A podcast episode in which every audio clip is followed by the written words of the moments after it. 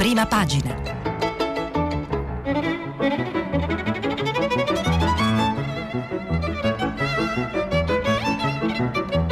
Questa settimana i giornali sono letti e commentati da Alberto Chiara, giornalista del settimanale Famiglia Cristiana. Per intervenire telefonate al numero verde 800 050 333.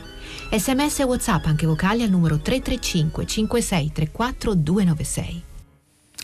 Buongiorno a tutti dagli studi RAI di Torino, sono le 7, 18 minuti primi e 23 secondi di domenica 11 aprile. Iniziamo quello che per quanto riguarda me è l'ultimo appuntamento con la lettura dei quotidiani oggi in edicola, eh, che vantano una particolare ricchezza, sarà forse la giornata domenicale che induce a maggiori approfondimenti, a dar spazio a reportage che altrimenti il rincorrersi delle notizie di cronaca nei giorni feriali forse porta porta ad accantonare. Insomma, trovo una gran ricchezza di cui vorrei darvi conto in questi tre quarti d'ora di lettura.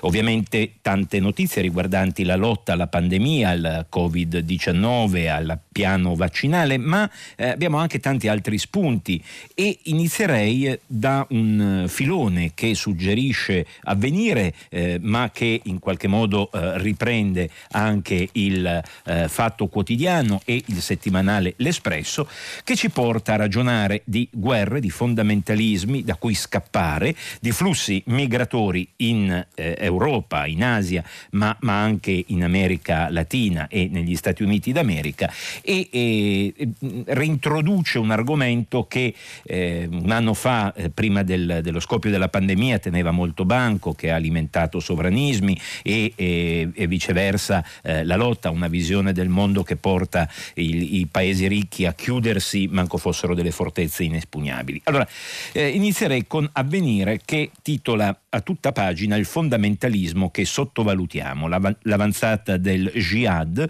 nell'Africa centrale, l'Occidente ha quasi smesso di contrastarlo. Si moltiplicano i gruppi affiliati a Daesh o Al-Qaeda, atrocità dalla Somalia al Mozambico. Il servizio di Paolo Alfieri eh, racconta, eh, poi eh, ripreso, approfondito a pagina 5, in un primo piano molto eh, ricco di eh, esempi, racconta come eh, questa espansione del jihad liquido in cui l'Africa sta annegando nel silenzio del mondo eh, occidentale, in qualche modo eh, porti ovviamente alle mh, sofferenze, alle atrocità eh, che eh, colpiscono soprattutto le popolazioni civili come tutte le guerre, ma porta anche a eh, alimentare i flussi migratori. Leggiamo insieme, si moltiplicano i gruppi affiliati a Daesh o Al-Qaeda, ma con obiettivi locali come il controllo delle risorse. In Somalia gli Shabab impongono il pizzo anche sull'acqua. L'ultima tappa verso est ora è il Mozambico. Eh, ragiona eh, delle radici a venire a pagina 5. La corruzione, i confini porosi, il vuoto di potere favoriscono i terroristi mentre la povertà è alla base del reclutamento. In Nigeria la piaga dei sequestri si affianca alle violenze del nord di Boko Haram.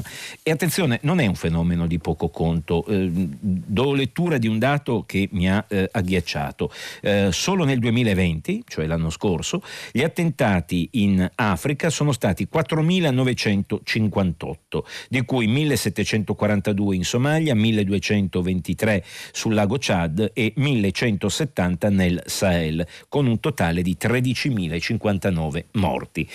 Guarda caso, da lì partono eh, i flussi migratori, quindi la povertà, il cercare ehm, eh, legittimamente condizioni migliori ma anche l'impossibilità di rimanere su territori, in territori eh, che per quanto nativi, per quanto eh, in, rappresentino la radice per molte popolazioni, in realtà sono diventati inospitali, inabitabili a causa delle guerre. Così eh, avvenire eh, il fatto quotidiano con un richiamo in prima e un abbondante servizio a pagina 16 dà conto di un altro flusso migratorio di cui eh, si è parlato per carità, ma eh, ultimamente si è parlato poco, vale a dire quello che da eh, dal Messico, in realtà collettore di tanti eh, paesi sudamericani, latinoamericani, eh, punta agli Stati Uniti.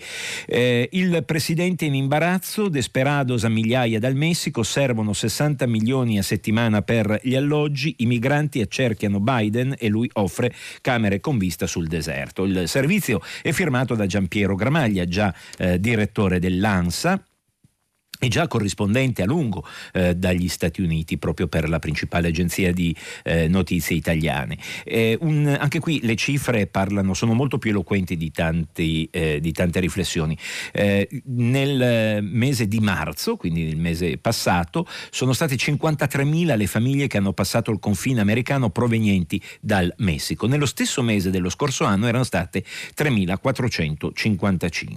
Camera con vista sul deserto, scrive Giampiero Grammatica, Maglia sul Fatto Quotidiano, richiami in prima e poi a pagina 16 il servizio, l'amministratore Biden eh, spende 60 milioni di dollari alla settimana per alloggiare i minori non accompagnati che dal Messico entrano negli Stati Uniti e i costi sono ancora destinati ad aumentare. Si calcola che il flusso dei migranti nell'anno fino a settembre 2021 sarà il più alto mai registrato nel terzo millennio. Una cifra per tutte, 19.000 i bambini, tanti sono i minorenni non accompagnati che sono stati trovati osservati dalla Border Patrol Police e accompagnati nelle strutture di fortuna. 1200 i posti letto messi a disposizione tra Texas e Arizona. In teoria le famiglie devono restare al massimo 72 ore eh, per l'identificazione, poi o essere espulse o eh, veder rilasciato un permesso per l'impegno a ripresentarsi eh, all'istituto eh, che eh, dovrebbe dar loro tutela eh, giuridica entro due mesi. Così il flusso migratorio che dal Messico preme sulle frontiere degli Stati Uniti d'America. Torniamo ai nostri flussi migratori.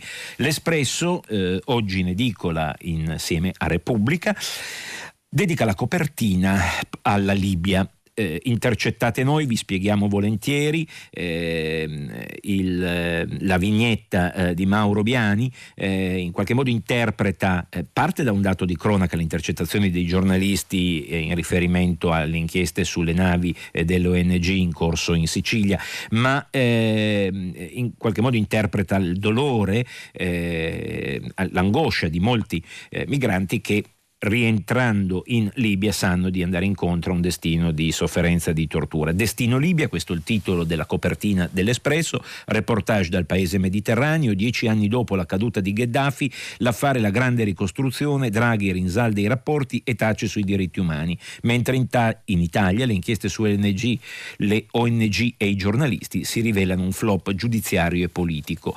All'interno is- isolo, eh, tra tanti spunti ovviamente economici, politici, politici, diplomatici e di diritti umani, isolo eh, l'intervista che l'Espresso ha realizzato con Federico Soda, che è il capo missione dell'Organizzazione internazionale per le migrazioni eh, in Libia. Eh, la prima domanda è stata, è vero che eh, siete tornati in Libia dopo gli accordi del 2017? No, siamo operativi senza interruzione in Libia dalla firma dell'accordo del 2005. Ci sono stati degli anni in cui il personale internazionale non era presente, ma i nostri programmi continuano ininterrotti da quella data, quindi dal 2005. Questo eh, è l'incipit per dar conto di una riflessione, di una serie di dati che eh, sono la principale memoria storica, la principale fonte au- au- autorevole in tema tema di diritti umani e Libia. E più avanti, come riuscite a monitorare lo stato dei centri di detenzione? chiede l'Espresso. Abbiamo accesso ai centri di detenzione gestiti dal Ministero dell'Interno per fornire assistenza umanitaria e ridurre la sofferenza. Sono centri in condizioni pessime, soffrono la mancanza di acqua potabile, di impianti igienici, di cibo e di assistenza medica. Qualche anno fa si parlava di 15.000 persone in detenzione. C'erano 30 centri nel paese. Oggi ci sono 17 centri ufficiali con una popolazione di 4.000 migranti migranti. Chiede allora il collega dell'Espresso, avete un'idea di dove siano finiti gli altri, le persone che erano nei centri di detenzione chiusi dal 2017, dove sono finiti? Ogni anno perdiamo traccia di migliaia di persone. I dati delle persone che vengono soccorse e intercettate dalla Guardia Costiera libica non combaciano col numero di, di quelle attualmente in detenzione. Cioè le persone in mare vengono recuperate e poi non si sa cosa succede? Beh, possono essere trasferite nei centri o lasciate andare al punto di sbarco per questioni operative o perché non c'è capacità di recezione nei centri. La logica vorrebbe che se vengono recuperate 6.000 persone questi numeri dovrebbero corrispondere alla capienza dei centri, però i conti non tornano. L'anno scorso sono state soccorse 12.000 persone dalla Guardia Costiera Libica e il numero delle persone nei centri era sempre di 4.000. Quindi dove sono andate queste persone entrate nei centri di cui abbiamo perso traccia? Così Federico Soto Soda in un colloquio con l'Espresso che dedica la copertina del numero eh, da oggi in edicola proprio alla mm, questione, l'affair Libia.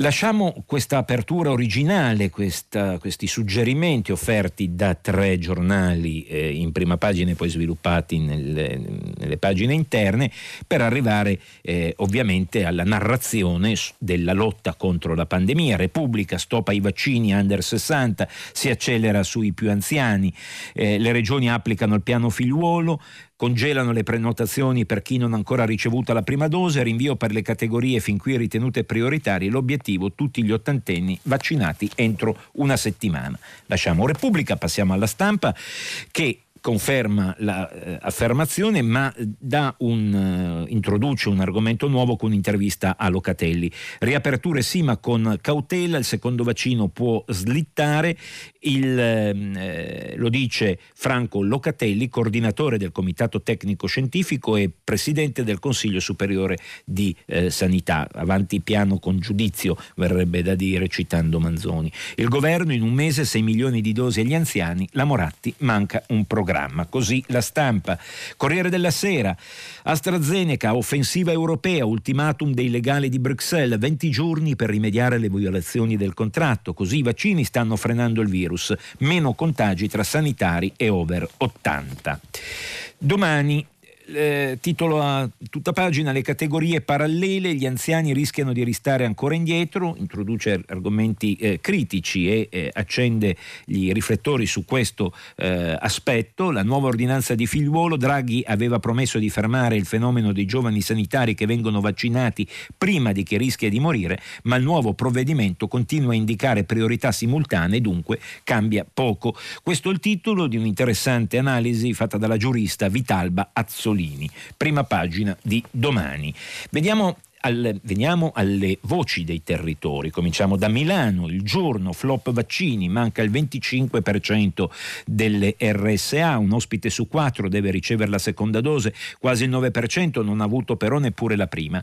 Completano solo il 39% completato, scusate, completato solo il 39% degli over 80, riapertura ipotesi 19 aprile. Così il giorno che dà voce soprattutto alle eh, apprensioni lombarde. Secolo XIX, Genova, Liguria cambia il piano vaccini, stop alle categorie, vale solo l'età. Da giovedì via le prenotazioni per chi ha tra 65 e 69 anni, in arrivo le prime 18.000 dosi di Johnson e Johnson. Stamane riusciamo, eh, viva Dio, necessario dare anche voce al eh, sud, il mattino di Napoli, vaccini solo per tre giorni, eh, così la campagna eh, è un allarme per, ehm, perché ci sono rimaste solo pochissime fiale in frigo, il mattino di Napoli.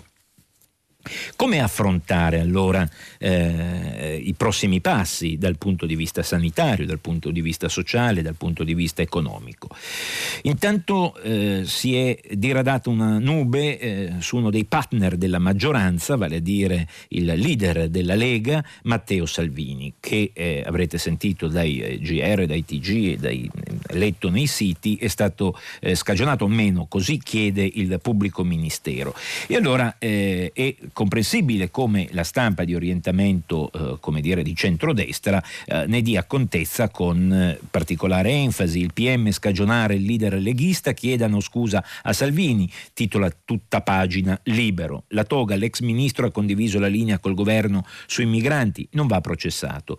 I giallorossi avevano votato sì per rinviare a giudizio il capitano e adesso si vergognino così libero. Il giornale, eh, il caso della nave Gregoretti, Salvini è innocente innocente, Conte perde ancora. Il PM chiede di non processare il leghista, non fu sequestro, decise tutto il governo, crollano anni di bugie di Giuseppi e C. Giuseppi è il, eh, la ripresa del, eh, dell'apsus eh, di Donald Trump nel chiamare Giuseppe Conte.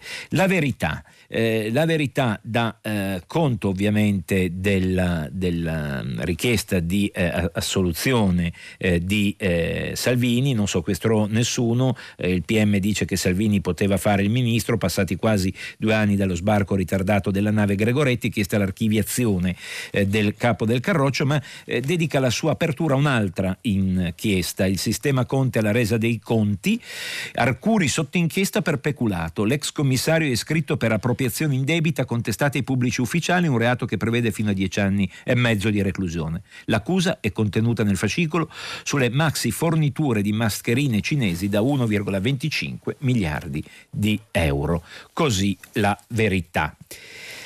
Che fare allora? Ecco, Comincia, eh, cominciamo insieme, avventuriamoci insieme nelle analisi che sono molto abbondanti oggi, da, mh, mm, analisi politiche, analisi diplomatiche, analisi di contesto eh, che vengono offerte dai eh, quotidiani. Eh, sembrerebbe eh, come dire, che anche questa notizia eh, porti a scavare ulteriormente il solco tra Lega e altri partner di governo, mi pare che invece non è così e eh, a prova cito e cominciamo la lettura dell'editoriale del giornale Abituiamoci a vaccinare e a farci valere con la Cina. Salute e geopolitica, firma di Paolo Liguori. Dovremmo continuare a vaccinarci per anni, parole semplici e vere di Mario Draghi che cambiano molte prospettive. Abbiamo sbagliato strada per oltre un anno e forse non poteva andare in modo diverso, perché in Italia c'è poca cultura dello Stato e troppa cultura del condominio, anche e soprattutto nella politica. Il Covid-19, prepotente nemico in arrivo dalla Cina, ci ha aggredito e travolto come tutto il mondo, ma la nostra reazione è stata più disordinata e scomposta.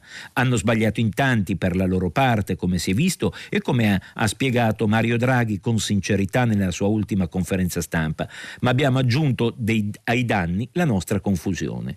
Così mascherine, respiratori, terapie terapie intensive tutti i deficit strutturali sono diventati contemporaneamente oggetto di affannosa ricerca e di sanguinose polemiche, per non parlare delle guerricciole tra governo e regioni e di quelle personali tra esponenti politici.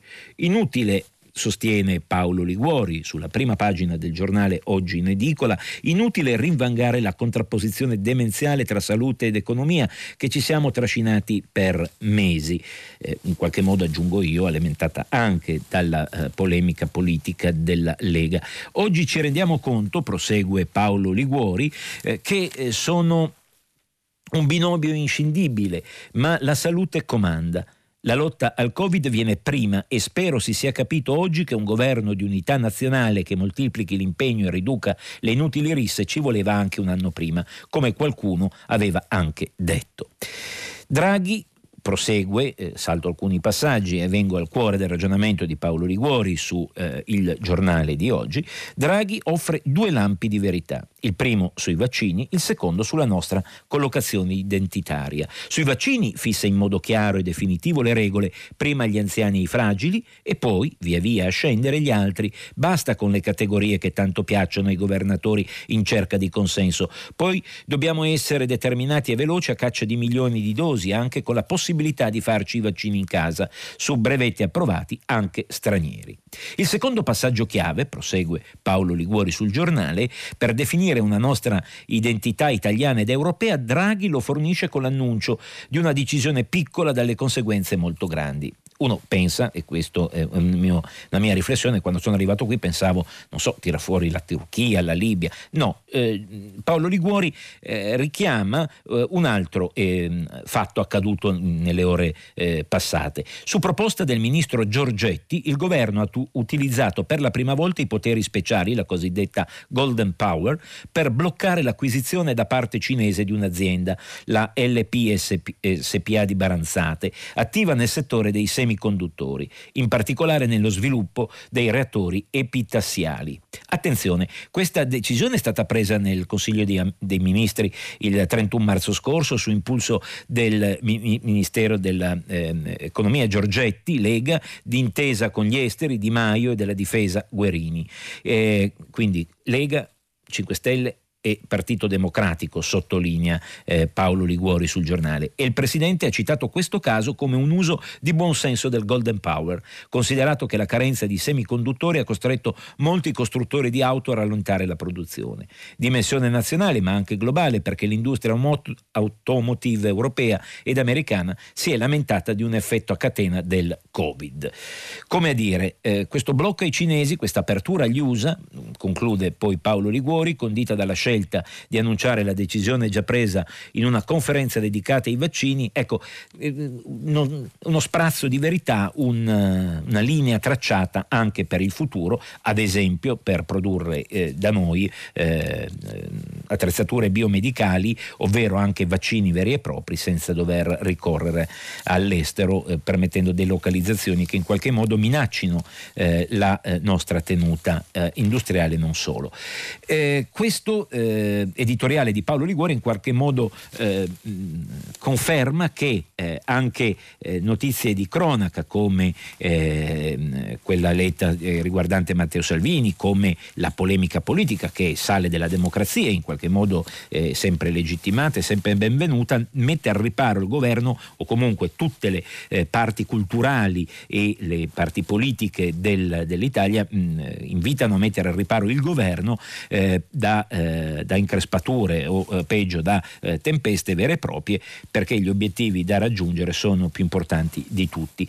Ehm, in qualche modo lo ribadisce anche Eugenio Scalfari nel suo editoriale su Repubblica. Mario Draghi, la lezione di Cavour parte da molto lontano. Eugenio Scalfari parte eh, dal trasferimento della eh, capitale da Torino a Firenze, parte dall'incontro eh, programmato tra Vittorio Emanuele II da un Cavour già eh, malato, già alla fine della sua vita. Teniamo conto che Cavour eh, è stato un leader molto molto giovane, attorno ai 50 anni, e, e Giuseppe Garibaldi eh, che venne effettivamente poi effettuato il 26 ottobre 1860 a Teano.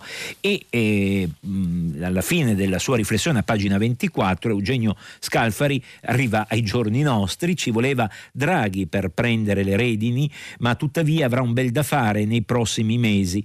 Eh, le parti che compongono il suo governo hanno mantenuto le proprie politiche, in qualche modo mettono il Presidente del Consiglio in difficoltà. Sono convinto che la politica europea di Draghi sia quanto di meglio, ma eh, non è questo il modo di pensare politico di alcuni partiti che compongono il governo in carica, con ripercussioni che abbiamo già visto sulla politica europea del Premier. Una concorrenza concordanza di vedute e di azioni politiche si verifica soltanto tra il governo Draghi e il Partito Democratico. Personalmente non posso capire fino a che punto Draghi si renda conto dell'accordo sostanziale tra la sua politica italiana ed europea e quella del PD, il quale tuttavia a sua volta soffre di alcune divisioni interne.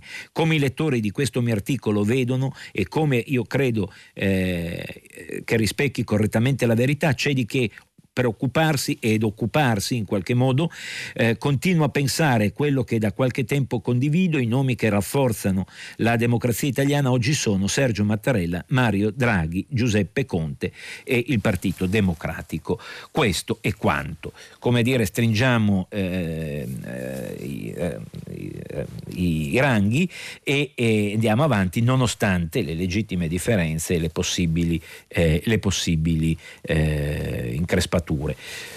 L'Italia, eh, la sua collocazione in Europa, la sua collocazione nel mondo, quasi un, un, un analizzare eh, con sorpresa, un, un, rialzarsi in piedi del nostro paese. Ecco, questo è, mi pare il minimo condenomi, eh, comune denominatore per Corriere, Stampa e Repubblica. Per altri approfondimenti, Angelo Panebianco sul Corriere della Sera, Alleanze e pericoli, per l'Italia un mondo più difficile. Il mondo sta diventando un posto molto pericoloso anche per noi italiani, si pensi a come si è è surriscaldato il clima diplomatico. La settimana scorsa abbiamo espulso due diplomatici russi che ottenevano segreti NATO da un nostro ufficiale. La Russia ha minacciato ritorsioni. Ieri l'altro il nostro primo ministro ha dif- definito Erdogan un dittatore e ha poi aggiunto con realismo che dobbiamo collaborare anche con i dittatori quando sono in gioco gli interessi vitali del nostro paese. Erdogan ha risposto con finta indignazione, ha convocato il nostro ambasciatore, eh, in realtà anche ha bloccato delle, delle de, degli appalti eh, per elicotteri militari subito, minacciando eh, di fare carta straccia anche di altri accordi eh, commerciali. Consideriamo proprio il caso Erdogan, scrive ancora Angelo Panebianco sul Corriere della Sera. Le parole di Draghi non esprimevano solo biasimo per il trattamento riservato alla Presidente della Commissione europea, Ursula von der Leyen. C'era implicito anche un riferimento alla questione libica. In Libia Draghi è stato tre giorni fa allo scopo di riannodare i legami, spezzati o quantomeno logorati, tra l'Italia e un paese le cui sorti hanno uno stretto legame col nostro interesse nazionale. Si tratti di rifornimenti energetici, della presenza in Libia delle nostre imprese, di flussi migratori, di contrasto al terrorismo, di sicurezza militare. Una Libia che oggi spartita tra russi e turchi. Gli uni e gli altri ritengono di essersi conquistati sul terreno il diritto di essere lì, avendo partecipato su fronti opposti alla guerra tra Tripoli, Tripolitania e Cirenaica. E poi prosegue a pagina 22 Angelo Panebianco sul Corriere della Sera, l'Italia è impegnata ad appoggiare gli sforzi dell'attuale governo libico di riconquistare l'unità del paese. Se coronati da successo danneggerebbero gli interessi sia di Erdogan che di Putin. La Libia non potrà essere davvero riunita se l'esercito turco e i mercenari russi non se ne andranno. Quello italiano è un tentativo necessario ma difficile. Puntiamo sui rapporti economici per ricostituire i nostri legami con la Libia, ma può la capacità di offrire cooperazione economica sconfiggere le posizioni di forza di coloro che, come appunto Erdogan, hanno soldati e armi sul terreno?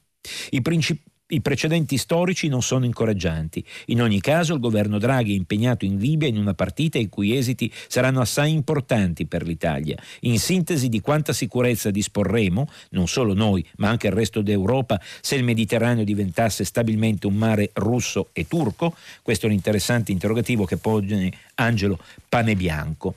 Massimo Giannini riprende rilancia sulla stampa molto di nuovo sul fronte occidentale. Ecco, eh, come dire, proviamo a fare una progressione eh, che partendo eh, dal, dal, rinsaldare i ranghi a livello nazionale in qualche modo aiuti l'Italia a riconquistare un, un posto propositivo che sappia coniugare interessi legittimi, eh, interessi economici, ma anche valori e democrazia eh, sul piano internazionale. L'abbiamo fatto eh, già col Corriere della Sera e arriviamo con la stampa. Molto molto di nuovo sul fronte occidentale, il direttore Massimo Giannini riflette Mario Draghi che dà del dittatore a Erdogan nella classica buccia di banana sulla quale scivola un leader arrivato al potere con le apparenti credenziali di un impolitico o invece la ruvida frustata di un primo ministro che insegue un più raffinato disegno diplomatico? Le sacre fonti di Palazzo Chigi invitano a non caricare di significato eccessivi l'accusa che il presidente italiano ha rivolto al suo omologo turco. Era indignato per il trattamento scandalosamente sessista sessista riservato alla Presidente della Commissione europea in visita ufficiale ad Ankara. E questo è tutto. Può darsi che sia così, ma quello che è accaduto, depurato dalla possibile motivazione psicologica, sollecita comunque qualche riflessione politica. Intanto, osserva Massimo Giannini sulla stampa di oggi, perché l'affondo del Premier rappresenta in ogni caso uno strappo lessicale istituzionale. Nel galateo delle diplomazie nessun capo di Stato o di governo usa dire ciò che pensa in modo così diretto e brutale. Dunque, più avanti scrive Massimo Giannini sulla stampa, cosa c'è dietro la sortita di Mario Draghi?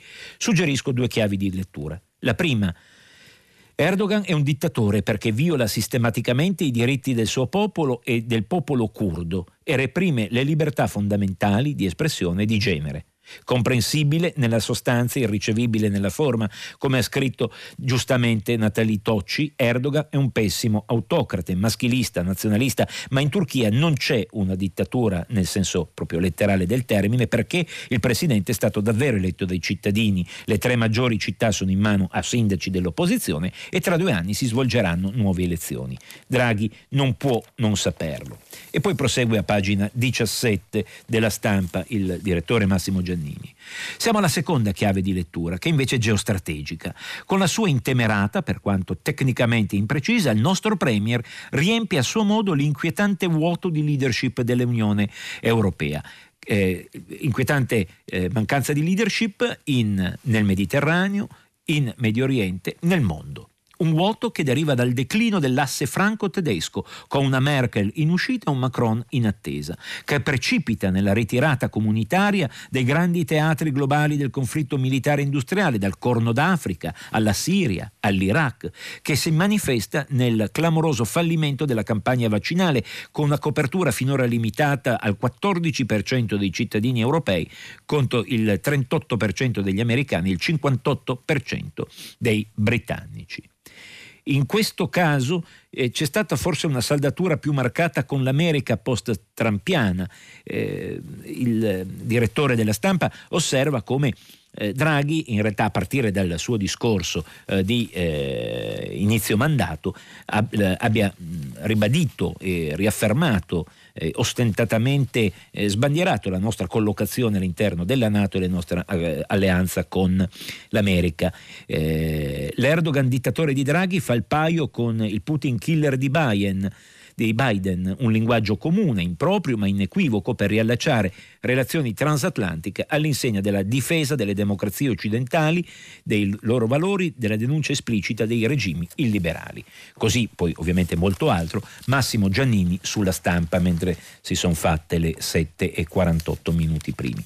Maurizio Molinari, un altro direttore, questa volta Repubblica, usa Italia l'agenda comune sulle crisi. Ecco, eh, questa grande cavalcata ci porta quest'ultima analisi eh, di eh, politica estera, di collocazione del nostro paese, eh, che adesso assume eh, un significato maggiore alla luce di tre tasselli. Abbiamo visto eh, Russia, eh, l'espulsione di due spie, la denuncia di un caso di spionaggio, la Turchia, la Libia e, e poi anche la, l'uso del Golden Power con, nei confronti di un'azienda che voleva essere rilevata dai cinesi, ma in quanto eh, importante per le strategie industriali e tecniche italiane è stata bloccata. Bene, eh, l'Italia in questi mesi di presidenza Draghi eh, ha, dato, eh, ha battuto dei colpi in campo identitario, in campo di politica internazionale. Vediamo come approfondisce questo aspetto Maurizio Molinari. A quasi 60 giorni dal suo insediamento, il Presidente del Consiglio Mario Draghi ha messo in evidenza valori, scelte e azioni che disegnano una convergenza tale col presidente americano Joe Biden da aprire lo scenario da una partnership privilegiata tra Italia e USA che può rafforzare e innovare la cooperazione euroamericana. A partire dai valori è fondamentale perché il quadriennio 2016-2020 aveva scosso le radici dei legami transatlantici per motivi convergenti l'uscita della Gran, Bre- della Gran Bretagna dall'Unione Europea, l'affermazione in Europa, Italia inclusa, di forze populiste e sovraniste tentate da stretti legami con Mosca e Pechino, la presenza alla Casa Bianca di un leader come Donald Trump non convinto del valore strategico dell'Europa. Con tali premesse la dichiarazione di fedeltà all'europeismo e all'atlantismo atlantismo da parte di Mario Draghi nel discorso di insediamento ha assegnato da subito all'Italia un ruolo da protagonista nel rilancio dell'architettura euroamericana. Poi prosegue a pagina 27 il direttore di Repubblica eh, in questo articolo di fondo titolato USA e Italia un'agenda comune eh, sulla, eh, sulle crisi. Eh, isolo un argomento tra tanti offerti all'attenzione dei propri lettori da parte di Maurizio Molinari che ci porta al, all'ambiente. Tutto ciò, eh, ha detto, eh, scrive Maurizio Molinari, eh, in coincidenza con l'inaugurazione a Washington del nuovo presidente Joe Biden, protagonista di un'analoga svolta in patria. Ciò che colpisce è con quanta velocità tale coincidenza di valori si stia trasformando in un'agenda agenda politica comune, a cominciare dal clima, perché se Biden si è affrettato a far tornare gli USA nell'accordo di Parigi sulla riduzione delle emissioni nocive, Mario Draghi, presidente di turno del G20, sta preparando la conferenza ONU sul clima di Glasgow COP26, attorno a un'agenda ambiziosa che ha per silenzioso protagonista proprio l'inviato USA sull'ambiente, John Kerry, il quale non a caso, osserva e sottolinea Maurizio Molinari su Repubblica oggi, è andato nella nostra ambasciata a Washington ad esporre pubblicamente la svolta del nuovo presidente Joe Biden sull'accordo di Parigi. Draghi, d'altra parte, vede nei temi verdi un motore per la ricostruzione economica dell'Italia e dell'Unione Europea, nella cornice del Next Generation UE e dell'agenda green della Commissione UE. proprio come Biden ha identificato su energie rinnovabili e impact economy la spina dorsale di un piano di rilancio della crescita USA da 2 mila miliardi di dollari. Poi ovviamente c'è tanto altro, lascio alla lettura più puntuale eh, dei nostri ascoltatori il, l'editoriale di Maurizio Molinari per dire che questo passaggio è fatto proprio e rilanciato nel suo stile eh, che è sempre molto eh, coinvolgente e molto d'impatto, dal manifesto. Terapie d'urto, eh, questo il titolo, una foto di tutta pagina dove eh, c'è un manifestante eh, che ha in mano un mappamondo, Save Me, salvatemi, ambiente, salute, trasporti, lavoro, welfare, un recovery plan alternativo a quello del governo esiste, lo ha portato ieri nelle principali piazze italiane la Società della Cura, una rete di 1400 tra associazioni, movimenti e sindacati. Nessuno si salva da solo. Parte da una notizia di cronaca, il manifesto, vale a dire da queste iniziative, eh, le foto sono riferite a Roma e poi eh, a Firenze, eh, ambientalisti ma anche altre eh, associazioni eh, di eh, tutela del, dell'ambiente e del, del, dell'economia verde, protagonisti del terzo settore, tutti a chiedere di utilizzare eh, parte eh, comunque di 209 miliardi del recovery plan, ma eh, comunque di orientare nettamente eh, su eh, politiche di tutela ambientale ed è la stessa ehm, come dire, strada indicata, per quanto strada in salita, questa svolta ecologica suggerita da Romano Prodi in prima pagina sul messaggero di oggi. È molto bello e anche molto positivo che una notevole parte delle risorse del Next Generation UE sia stata indirizzata dalle autorità europee a rendere più vivibile il nostro pianeta. Si tratta di una missione nella quale il ruolo di guida è, è e, e, e, qui è saltato un passaggio, ma insomma il ruolo di guida è affidato in qualche modo alla Commissione nonostante eh, le riserve della Cina. Oggi, dopo eh, che ben pochi degli obiettivi concordati in passato in tanti solenni summit sono stati raggiunti, la, pol- la politica ambientale sembra essere l'unico punto di convergenza tra le grandi potenze del pianeta, che per il resto litigano su tutto.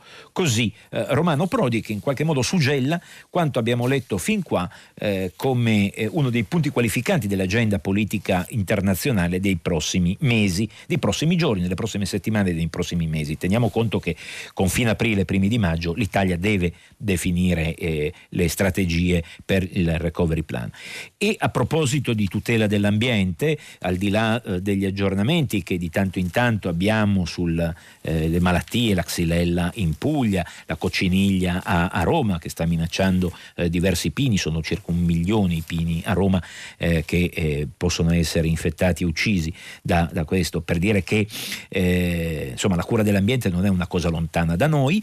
Eh, oggi Repubblica a pagina 18 dà conto di come è possibile eh, salvare eh, la biodiversità, difendere con successo la biodiversità. Nel regno del grifone, questo è il titolo di Repubblica, in Sardegna sono i pastori a salvarlo dalla scomparsa. Eh, l'interessante articolo che eh, viene richiamato in prima, la policy qui è, sem- è sempre di agganciarci alle prime pagine eh, fedeli al, al titolo del, della nostra trasmissione e poi si sviluppa con un reportage a pagina 18 per colpa dei veleni e dei cacciatori gli avvoltoi erano ridotti a 95 2 esemplari, ora sono 272, nutriti dalle carcasse lasciate apposta dagli allevatori. Insomma, i pastori salvano i eh, grifoni. E a proposito di recovery plan, segnalo molto interessante l'intervista che il Sole 24 Ore eh, pubblica, eh, intervista fatta al Premier di Confindustria Bonomi, Italia ai livelli pre-Covid con un anno di ritardo su Berlino, ovviamente c'è anche l'aspetto della green economy, tanto altro, eh, partendo dai casi calcoli della, del centro studi di Confindustria, poi le affermazioni di Bonomi, di Bonomi, l'Italia tornerà ai livelli pre-Covid un anno dopo la Germania, le previsioni, il presidente degli industriali afferma, a fine 2022 la lunga ripresa dell'economia nazionale, la Germania la vedrà però già a fine 2021. La velocità nell'applicare il recovery plan e, e la massima attenzione al turismo, l'industria sostiene a un certo punto Carlo Bonomi, e la manifattura che sta trainando la la ripresa, i maggiori effetti eh, della crisi si sono sentiti sui servizi, pri- tra le priorità una ricomposizione della spesa pubblica e privata verso le nuove competenze chieste dai cambiamenti. E così eh, Carlo Bonomi eh, su eh, il eh, Sole 24 ore.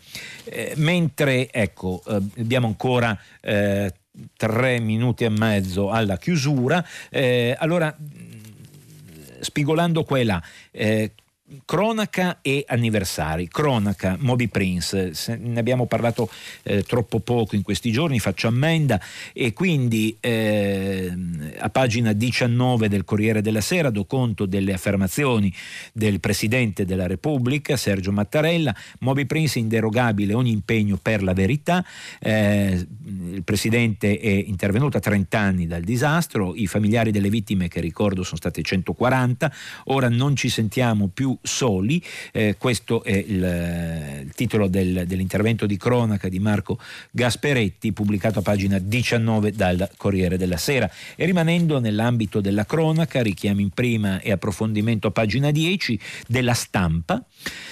Il cimitero della vergogna, 800 bare accatastate, non sappiamo cosa farne. Parliamo di un'emergenza che si registra a Palermo, mancano gli spazi, il forno crematorio è guasto da mesi, ogni giorno si accumulano a 50 feretri. Il sindaco Orlando, la responsabilità è mia, eh, si doveva procedere con la costruzione di un nuovo cimitero, poi a un certo punto, spiega eh, Laura Anello, a pagina 10 della stampa, si, il comune si è accorto che eh, aveva solo 15 milioni in cassa di, degli 80 necessari a costruire il nuovo camposanto. Leoluca Orlando, il sindaco Icona che ha riaperto il Teatro Massimo chiuso per 23 anni, che ha convertito il terrapieno brullo del lungomare in un immenso eh, prato verde, ecco, non è riuscito a dare un nuovo cimitero ai suoi cittadini in consiglio comunale, non ha potuto che assumersi personalmente la responsabilità, è colpa mia. Passiamo dalla cronaca agli anniversari. Eh, domani eh, ricorreranno i 60 anni del, del, primo uomo nello spazio, Yuri Gagarin. A, a questo dedicano eh, come dire, abbondanti riflessioni i eh, quotidiani, dalla prima a, a, pagina 17, molto interessante il Corriere della Sera, Yuri in volo, eh, Fabrizio Dragosei, eh, sintetizzo eh, questo lungo, lungo racconto, 60 anni fa, il 12 aprile del 1961, mentre la rivalità tra Russia e Americani americani era più accesa che mai, la Vostok partì dal poligono di Baikonur in Kazakistan. I controlli di rito, il conto alla rovescia e poi una semplice parola, andiamo. Gli Stati Uniti rimasero con palmo di naso perché avevano già pronto un loro astronauta che un mese dopo sarebbe dovuto decollare per il primo volo spaziale umano. Alan Shepard si staccò effettivamente dalla Terra il 5 maggio successivo, ma il nome che sarebbe rimasto per sempre nella mente di tutti è quello di Yuri Gagarin. Il 27 ventenne tenente promosso maggiore durante il volo, con un fisico e un sorriso che più russo non si poteva. Eh, poi da conto, Fabrizio Dragosei prova a sintetizzare io, eh, della tragica scomparsa di Gagarin sette anni dopo a causa di un incidente aereo. All'epoca fu denigrato Gagarin, venne scritto che aveva bevuto, che non aveva retto alla pressione derivante dalla fama mondiale. Ora sappiamo invece dagli archivi segreti eh, che ehm, sono stati resi accessibili anche in Russia che non avvenne affatto così. Il 27 marzo del 68 Gagarin era a bordo di un MiG quando una, un altro aereo militare russo, Sukhoi, eh, scese troppo in basso, passò vicino al suo aereo, entrò in un avvitamento eh, fuori controllo e precipitò. E continua il racconto molto interessante di quel giorno, Fabrizio Dragosei sul Corriere della Sera, eh, era previsto eh, viveri e quant'altro per una durata del viaggio fosse andata mh, mm, a lungo fino a 10 giorni, in realtà durò dalle 9.51 fino alle 10.55 dello stesso giorno, il 12 aprile di 60 anni fa. Sono eh, intanto eh, fatte, si sono fatte le 8, eh, anzi le 8.01, io eh, chiudo qua, vi do appuntamento a più tardi dopo eh, la pubblicità eh, per il consueto eh, dialogo tra noi per il filo diretto. Dunque non eh, cessate di rimanere sintonizzati. Grazie, a più tardi. Alberto Chiara, giornalista del settimanale Famiglia Cristiana, ha terminato la lettura dei giornali di oggi. Per intervenire chiamate il numero verde 800 050 333. Sms e WhatsApp anche vocali al numero 335 5634 296. Si apre adesso il filo diretto di prima pagina per intervenire e porre domande ad Alberto Chiara, giornalista del settimanale Famiglia Cristiana. Chiamate il numero verde 800 050 333. Sms e WhatsApp anche vocali al numero 335 5634 296. La trasmissione si può ascoltare, riascoltare e scaricare in podcast sul sito di Radio 3 e sull'applicazione RaiPlay Radio. 8.06 minuti primi e 04 secondi riprendiamo la linea dagli studi RAI di Torino eh, per questo eh, incontro, dialogo tra noi. Eh, do subito eh, conto di alcuni interventi. Paola Tenaglia ieri a proposito della questione ricordata a prima pagina relativa agli allevamenti intensivi, possibili culle di virus e luoghi di trattamento spesso crudeli cui sono sottoposti gli animali, eh, ha scritto, si è dato merito alla giornalista Rai Gianni, Sabrina Giannini di aver posto il problema degli allevamenti intensivi e zoos, zoonosi già prima di Riccardo Iacona grazie alle sue inchieste con la trasmissione Indovina chi viene a cena. Effettivamente sicuramente eh, lei ne aveva indicate alcune, sono andato a vedere eh, quella d- trasmessa il 26 aprile 2020, quindi un anno fa su Rai 3 e dava già eh, conto non tanto dei polli quanto dei eh, vitelli. Intanto ci ha scritto adesso Benigno da Cagliari, la stampa a proposito della Turchia, giusto per cambiare argomento, mettere fuori legge partiti avversari, arrestare i parlamentari eh, dell'opposizione, i giornalisti non allineati e quant'altro per Giannini è del tutto normale. Dobbiamo ancora una volta ricordare ricordare che molti dittatori sono stati democraticamente, tra virgolette, eletti, così Benigno da Cagliari, eh, agganciandosi alla eh, riflessione, all'editoriale eh, di eh, Giannini sulla stampa. Ma passiamo alla prima telefonata in, eh, che abbiamo in linea. Pronto? Pronto, mi chiamo Mariangela e parlo dalla provincia di Treviso. Buongiorno. Eh, ecco, io mh, sono anche favorevole a degli allevamenti diciamo, umani per quello che può essere. Però io penso che anche dovremmo pensare agli umani. Per esempio, io noto, io sono un'ascoltatrice di tre rassegne stampa al giorno e per Diana non sento mai parlare dell'Ucraina, eh, della storia dell'Ucraina, del, dell'evoluzione dell'Ucraina, del fatto che tra il 1931 e il 1932 ci furono 5 milioni di morti per fame. Eh, non lo so, gli ucraini erano tutti contadini per lo più e contano di meno? Non erano persone colte? Non lo so, io vorrei ricordarle queste persone come ricordo tutti gli altri, ricordo gli Uto e gli Tuzzi che si sono ammazzati a colpi di macete senza armi di distruzione di massa, ovviamente i 6 milioni di ebrei della Shoah, tutti e queste povere creature dell'Ucraina hanno diritto a essere ricordate, anche perché è un modo per insegnare ai ragazzi. Mentre quando la, con la caduta dell'Unione Sovietica l'Ucraina è diventata indipendente, si fa per dire, speriamo, e, insomma era tutta l'attenzione e sarà Yulia, Yulia Timoshenko e la sua trecciona bionda, mancava solo che raccomandasse gli shampoo. E mm. nessuno ha ricordato questa cosa. Certo. Notate bene che alla, all'apertura degli archivi di Mosca un professore, non al mio livello, ma uno di quelli seri, andò a Mosca e tornò con una marea di materiale, non fantasie giornalistiche, ma materiali dati di fatto.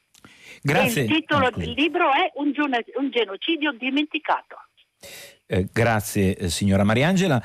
Eh, mi pare di identificare due ordini di argomenti. Il primo è l'Ucraina o Ucraina. Eh, il secondo è stiamo attenti nel, no, nel non assolutizzare le giuste rimostranze contro le condizioni di allevamento degli animali perché poi bisogna farsi carico di sfamare quanta più gente possibile a prezzi accessibili a tutte le tasche. E mi sembra sembra di, eh, quindi, eh, che il suo intervento sia duplice. Circa il primo, eh, lo posso documentare, era pronto, ma eh, poi si erano già fatte le 8.01, quindi dovevo assolutamente chiudere. La segnalazione, era già pronta la segnalazione di un bellissimo reportage da Kiev, dove torna la paura, tratto da Repubblica, oggi in edicole, di Pietro del Re.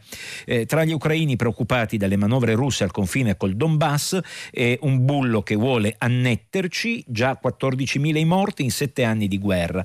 Quindi, come dire, eh, lei ha fatto bene eh, a esprimere la, propria, la sua doglianza eh, per il silenzio circa l'Ucraina, ma eh, le assicuro posso dimostrarlo, ho qui eh, lo stralcio di pagina 13 eh, di Repubblica, così come avevo pronto anche un altro grande reportage da Myanmar, pubblicato, già che ci sono lo segnalo, sul giornale, il rischio della guerra totale con tutte le etnie armate, Karen, Akin, Arakan, i gruppi guerriglieri delle tribù delle colline, eh, spesso alimentatisi fin qua con il narcotraffico, perché lì si coltiva ancora opio, scendono in campo contro l'esercito golpista. Molto molto interessante Fabio Polese eh, da Bangkok in, per il giornale. Quindi, eh, come dire, c'era questa attenzione, ne do conto. Per quanto riguarda la fame, eh, torno a segnalare, eh, perché la reputo una grande trasmissione, eh, tutta la città ne parla di eh, venerdì.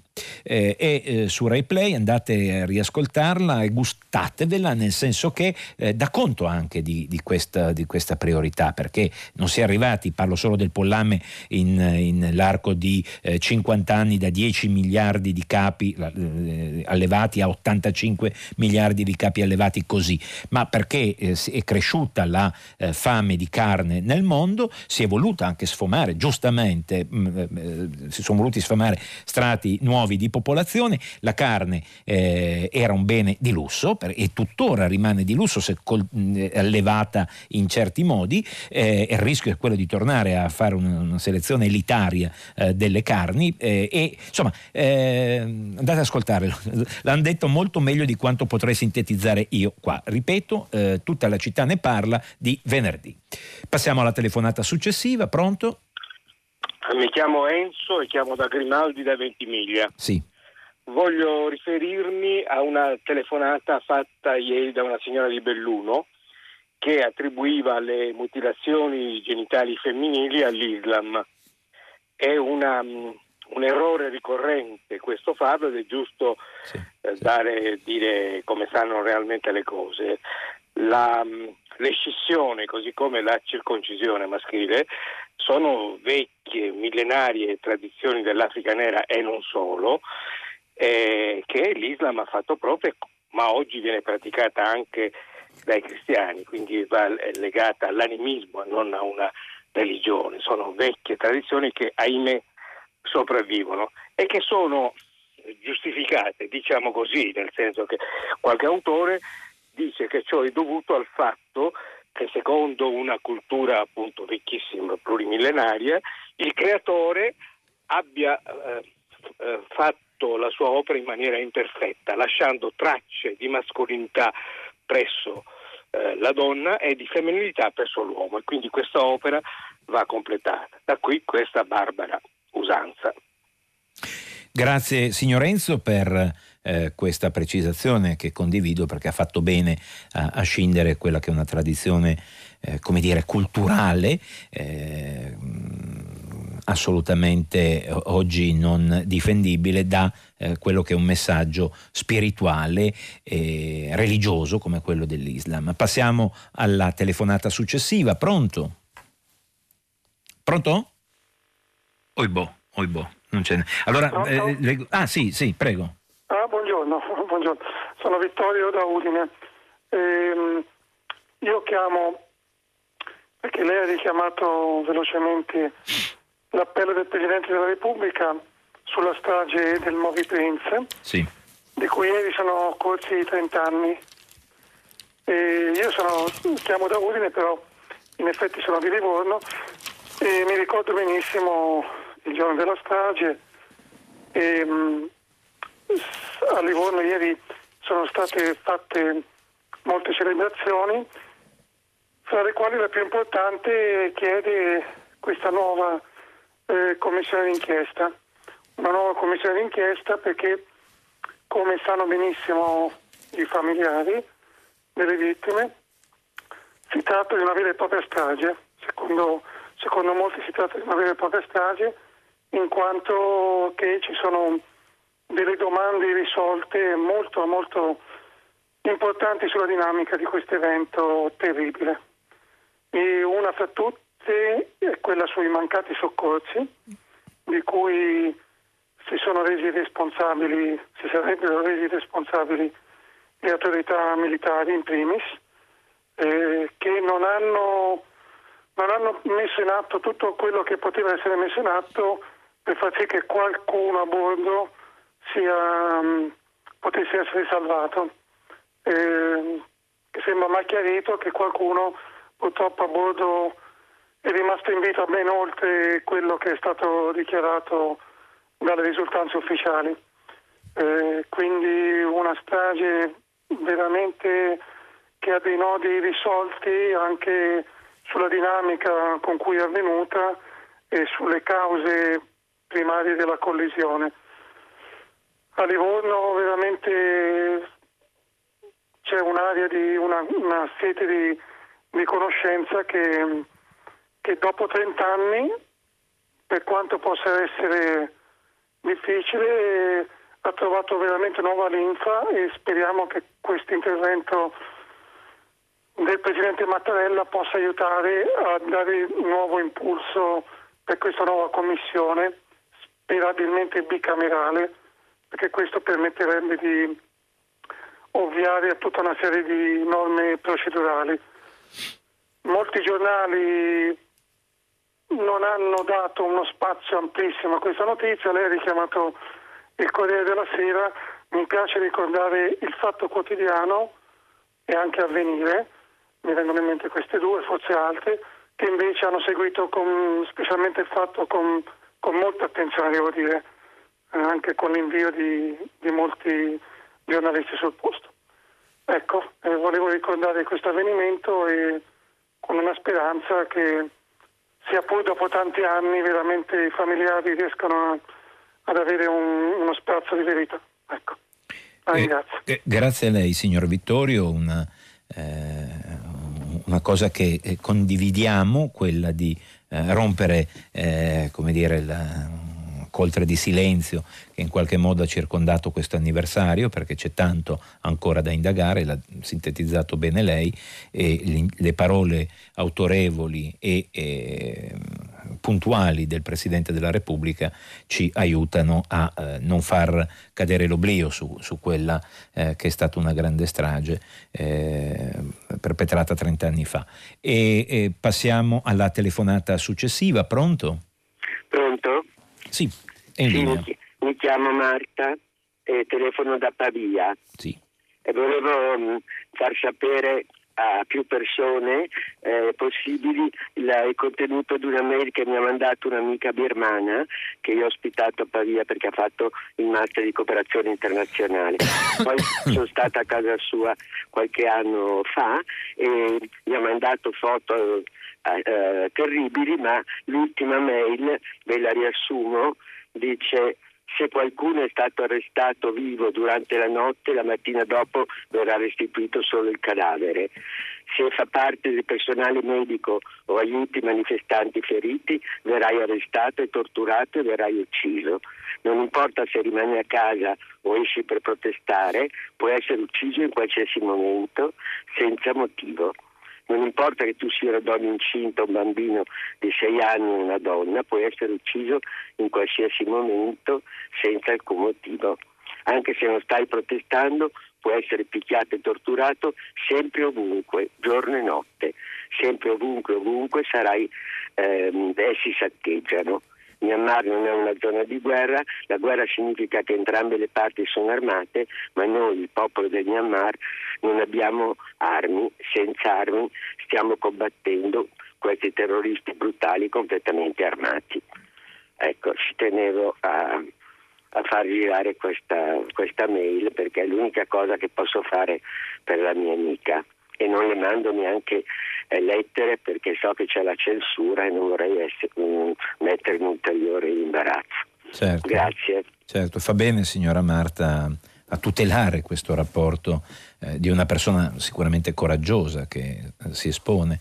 E grazie, grazie per la testimonianza, segnalo che sul prossimo numero di Famiglia Cristiana noi daremo voce alla famosa suora che inginocchiatasi di fronte ai militari birmani aveva chiesto di, eh, eh, che cessasse eh, eh, il fuoco contro i dimostranti. Eh, la signora Marta ci ha letto questa ghiacciante eh, testimonianza che arriva direttamente dal Myanmar eh, per quello che, che, conta. La Chiesa, direi le Chiese, eh, sono unite nel contrastare il golpe militare che ha eh, soffocato una democrazia perché San Suu Kyi era stata regolarmente eletta e eh, abbiamo avuto eh, come dire, un rovesciamento eh, da questo golpe eh, che ha soffocato il, il, parere espresso dai birmani. Passiamo alla telefonata successiva. Pronto? Pronto, eh, buongiorno. Sono Francesca da Roma. Sì, dica. Eh, io volevo chiedere perché eh, questo silenzio assordante sullo stato di salute dei pini a Roma eh, che stanno morendo eh, aggrediti da un parassita molto aggressivo che si chiama Tumaiella pardicornis, detta anche cocciniglia tartaruga. Eh, a Roma stiamo parlando più di un milione e trecentomila pini che sono a rischio di estinzione. Non, se, se, non si interverrà subito con la cura, che fortunatamente esiste ed è l'endoterapia, ed è un medicinale che viene iniettato nel tronco del pino, è una cura molto efficace, molto semplice, eh, provata scientificamente e soprattutto è economica perché costa 20 volte meno che l'abbattimento di un pino. Eh, non c'è più tempo perché questa tumaiella in Italia è da sette anni ed ha devastato completamente la campagna. A Roma è da tre anni e ora siamo in primavera, le uova si, si stanno schiudendo e perderemo un patrimonio immenso, biologico, storico, paesaggistico, monumentale, di, di enorme valore, con ripercussioni anche sulla qualità dell'aria. Io non posso nemmeno pensare a, a, a, Roma senza i suoi pini meravigliosi, senza le ville storiche che sono il polmone di questa città, eh, che diventerà da città più verde d'Europa a città desertificata. Eh, per questo, volevo, eh, per evitare questa calamità naturale, eh, noi ci siamo riuniti, siamo cittadini, comitati, associazioni, eh, per cercare di sensibilizzare le istituzioni. Abbiamo scritto ai ministri competenti, abbiamo fatto fare varie interrogazioni parlamentari e, e ci siamo rivolti eh, direttamente al Presidente della Repubblica.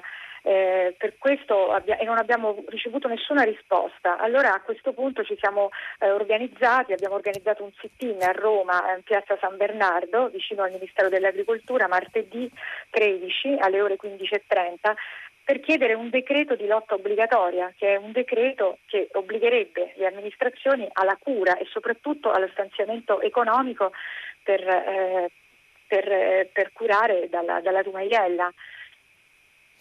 Eh, grazie, grazie signora Francesca della denuncia. Mentre lei parlava ho provato a fare un rapido giro in internet, ho trovato, ho trovato due cose eh, di un certo interesse. Uno è il eh, pezzo eh, uscito il 18 febbraio 2021, eh, da, eh, pubblicato da Repubblica, eh, che dà conto di questa cocciniglia tartaruga, come diceva lei, che ha attaccato il, i pini di Saxa Rubra e non solo di Saxa Rubra, come lei diceva sono un milione circa i pini a Roma e l'80% risulta già malato, colpito.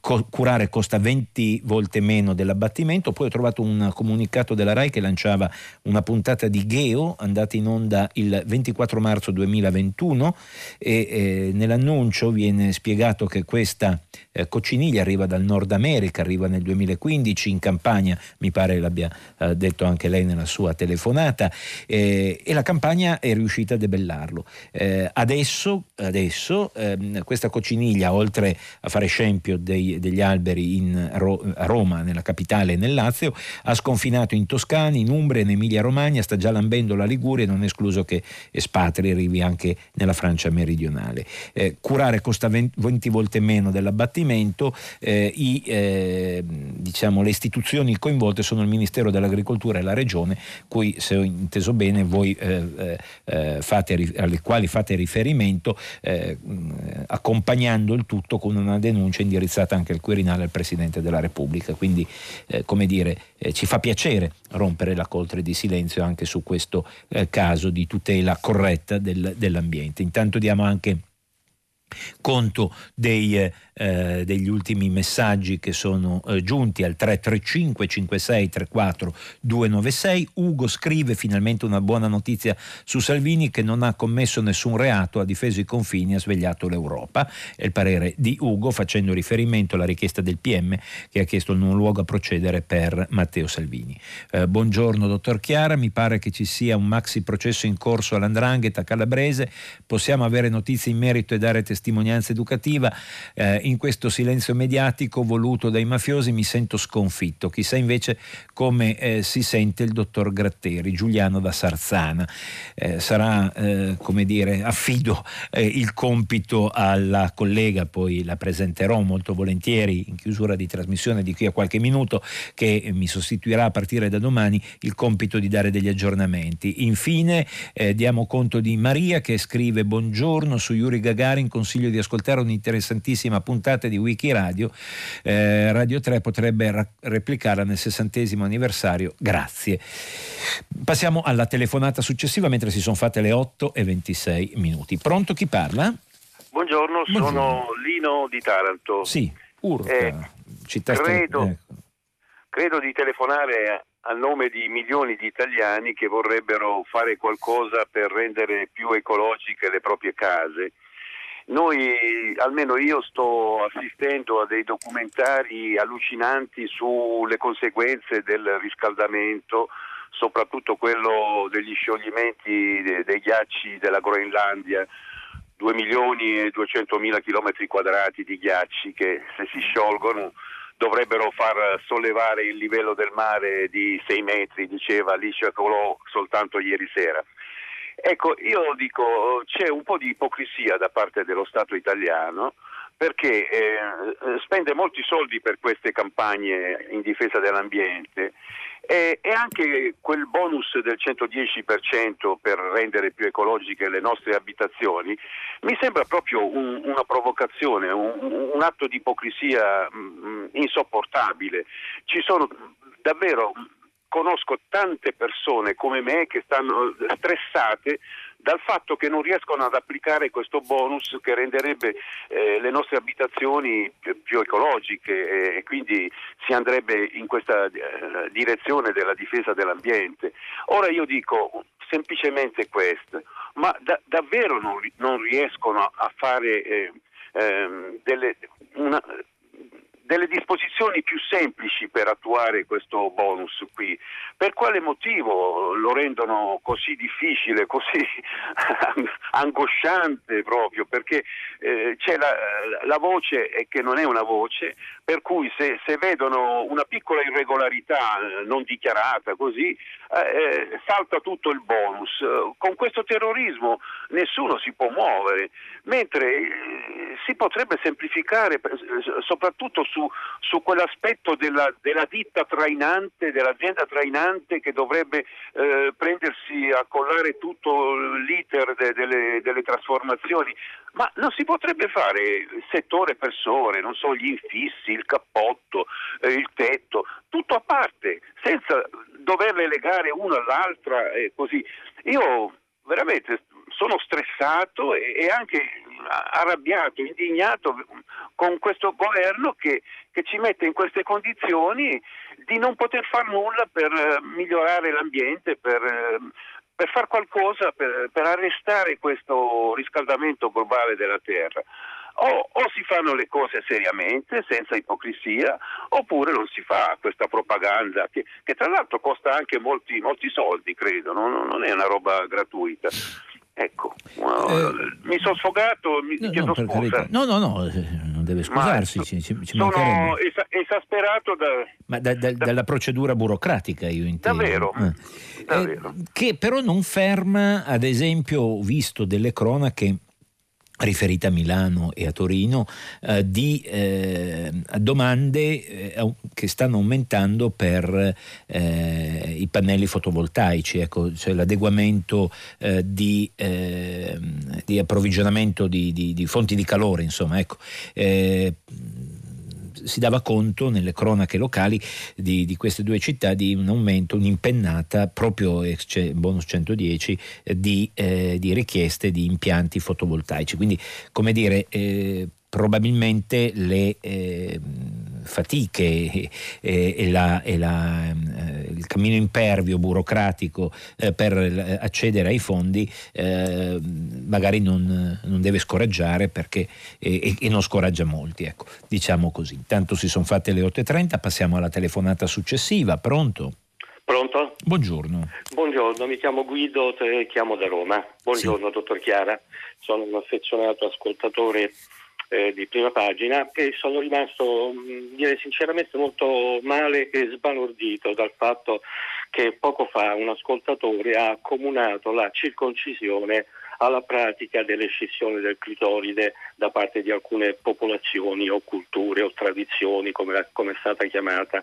Eh, in realtà tra le due pratiche non c'è nessuna comunanza, nel senso che la circoncisione, come lei ben sa, immagino, non eh, procura nessuna mutilazione genitale, bensì né, né provoca un impedimento all'espletamento dell'atto sessuale e al godimento dello stesso ed è, ed è in uso tra, soprattutto tra gli ebrei e i musulmani, mentre l'escissione del clitoride è volta ad evitare che la donna provi piacere e quindi al tra virgolette tradimento e mi sono rimasto sinceramente sbalordito che lei non abbia eh, rilevato questa differenza tra le due pratiche, abbia semplicemente liquidato oh, la storia dicendo eh, sono pienamente d'accordo.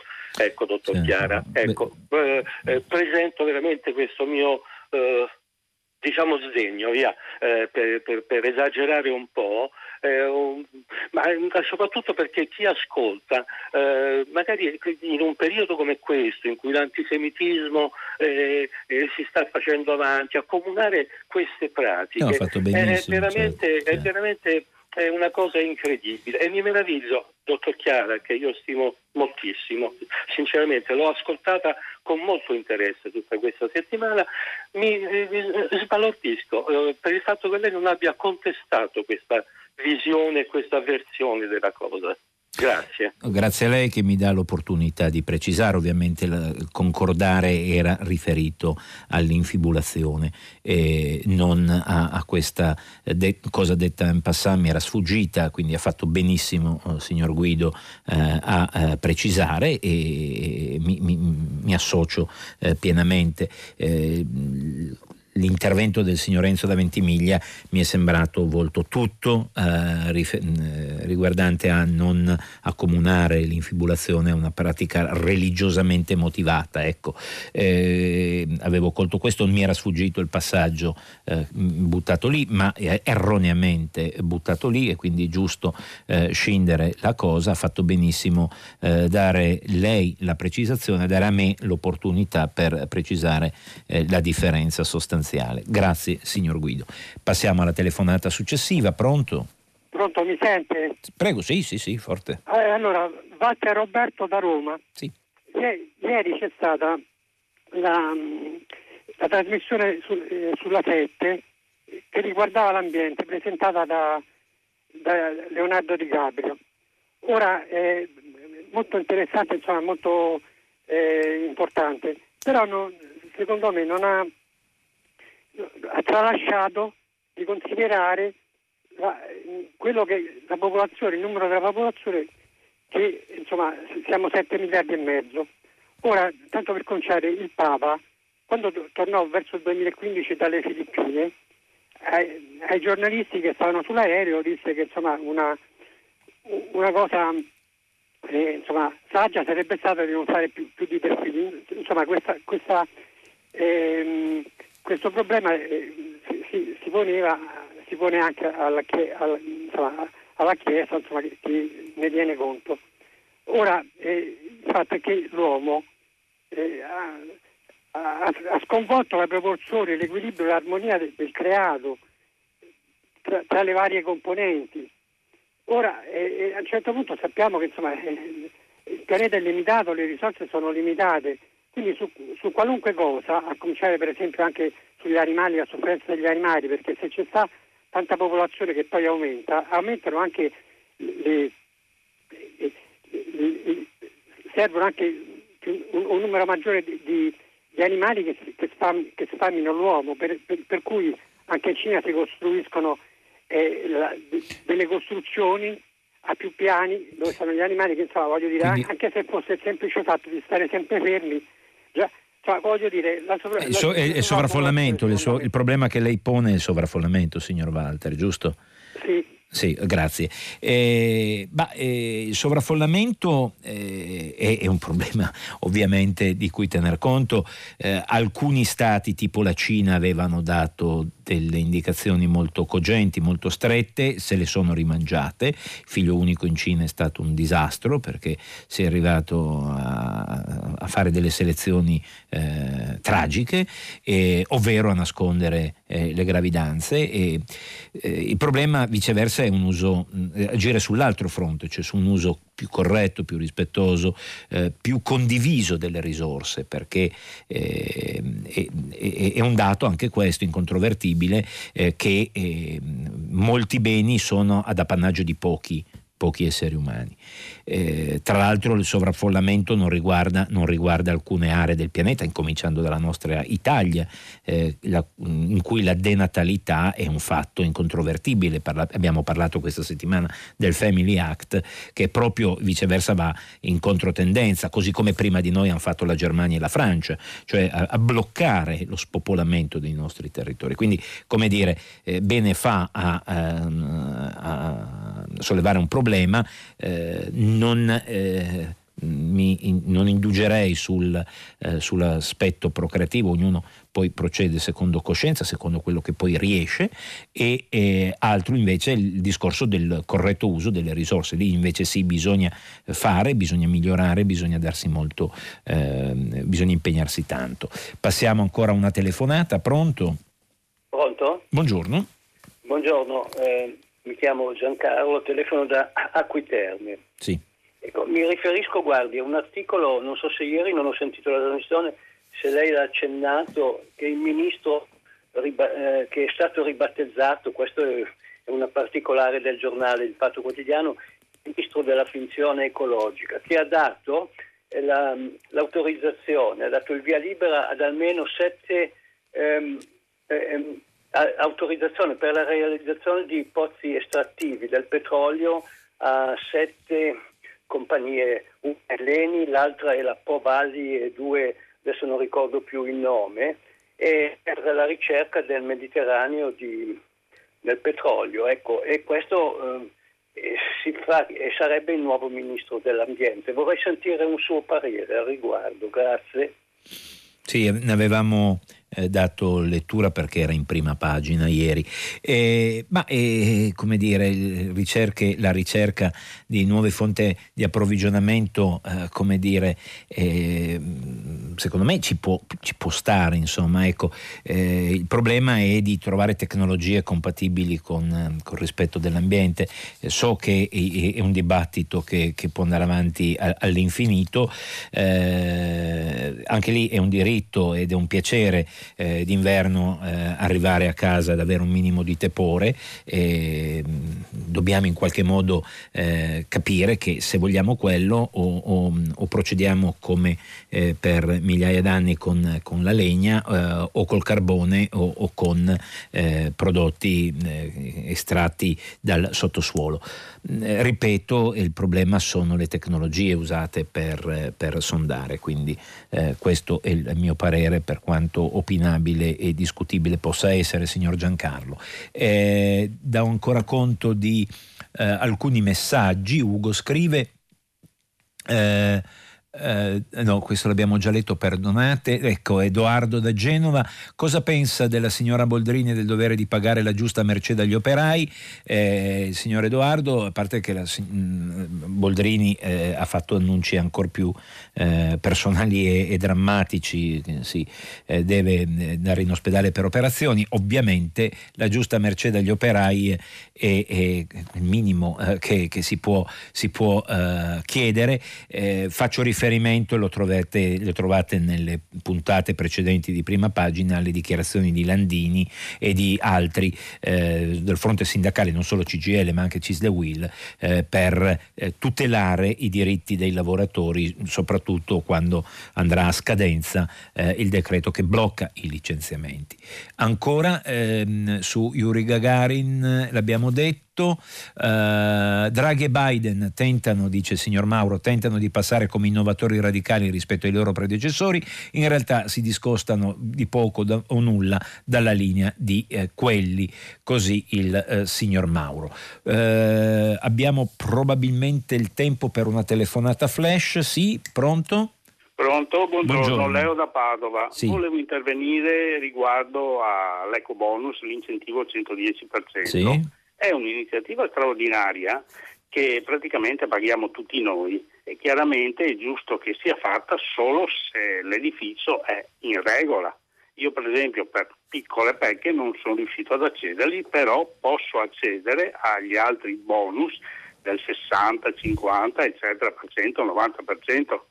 Dunque c'è già la possibilità di usufruire. Certo che le persone che hanno l'ISE che sono in regola hanno diritto ad avere, entrare in, questo, in questa cerchia di privilegiati perché sono in regola.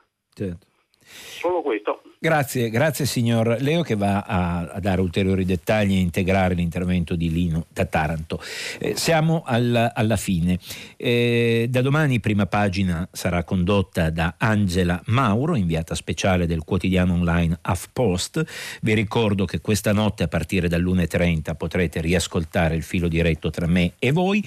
Eh, I pochi istanti che mi rimangono a disposizione li spendo per dei grazie sinceri. Innanzitutto a voi eh, che avete avuto l'amabilità, la pazienza, l'indulgenza eh, di ascoltarmi e anche eh, come dire, l'onestà intellettuale di correggermi laddove eh, era necessario. Faccio riferimento anche agli ultimi telefonati tipo Guido da Roma o altri eh, in altri eh, siti e pagine, pagine, Facebook. Ringrazio soprattutto tutto lo staff della RAI, la redazione di prima pagina, Cristiana Castellotti, Maria Chiara Beranek, Natascia Cerqueti, Manuel De Lucia, Cettina Flaccavento, Giulia Nucci, eh, tutto lo staff tecnico oggi eh, mi ha accompagnato, ci ha accompagnato Alessandro Cesolini da Roma e Alessandro Parrotta eh, che si è alternato con Roberto Barazzuol qui dagli studi RAI di Via Verdi in Torino. Quindi è un grazie collettivo, sentito, sincero.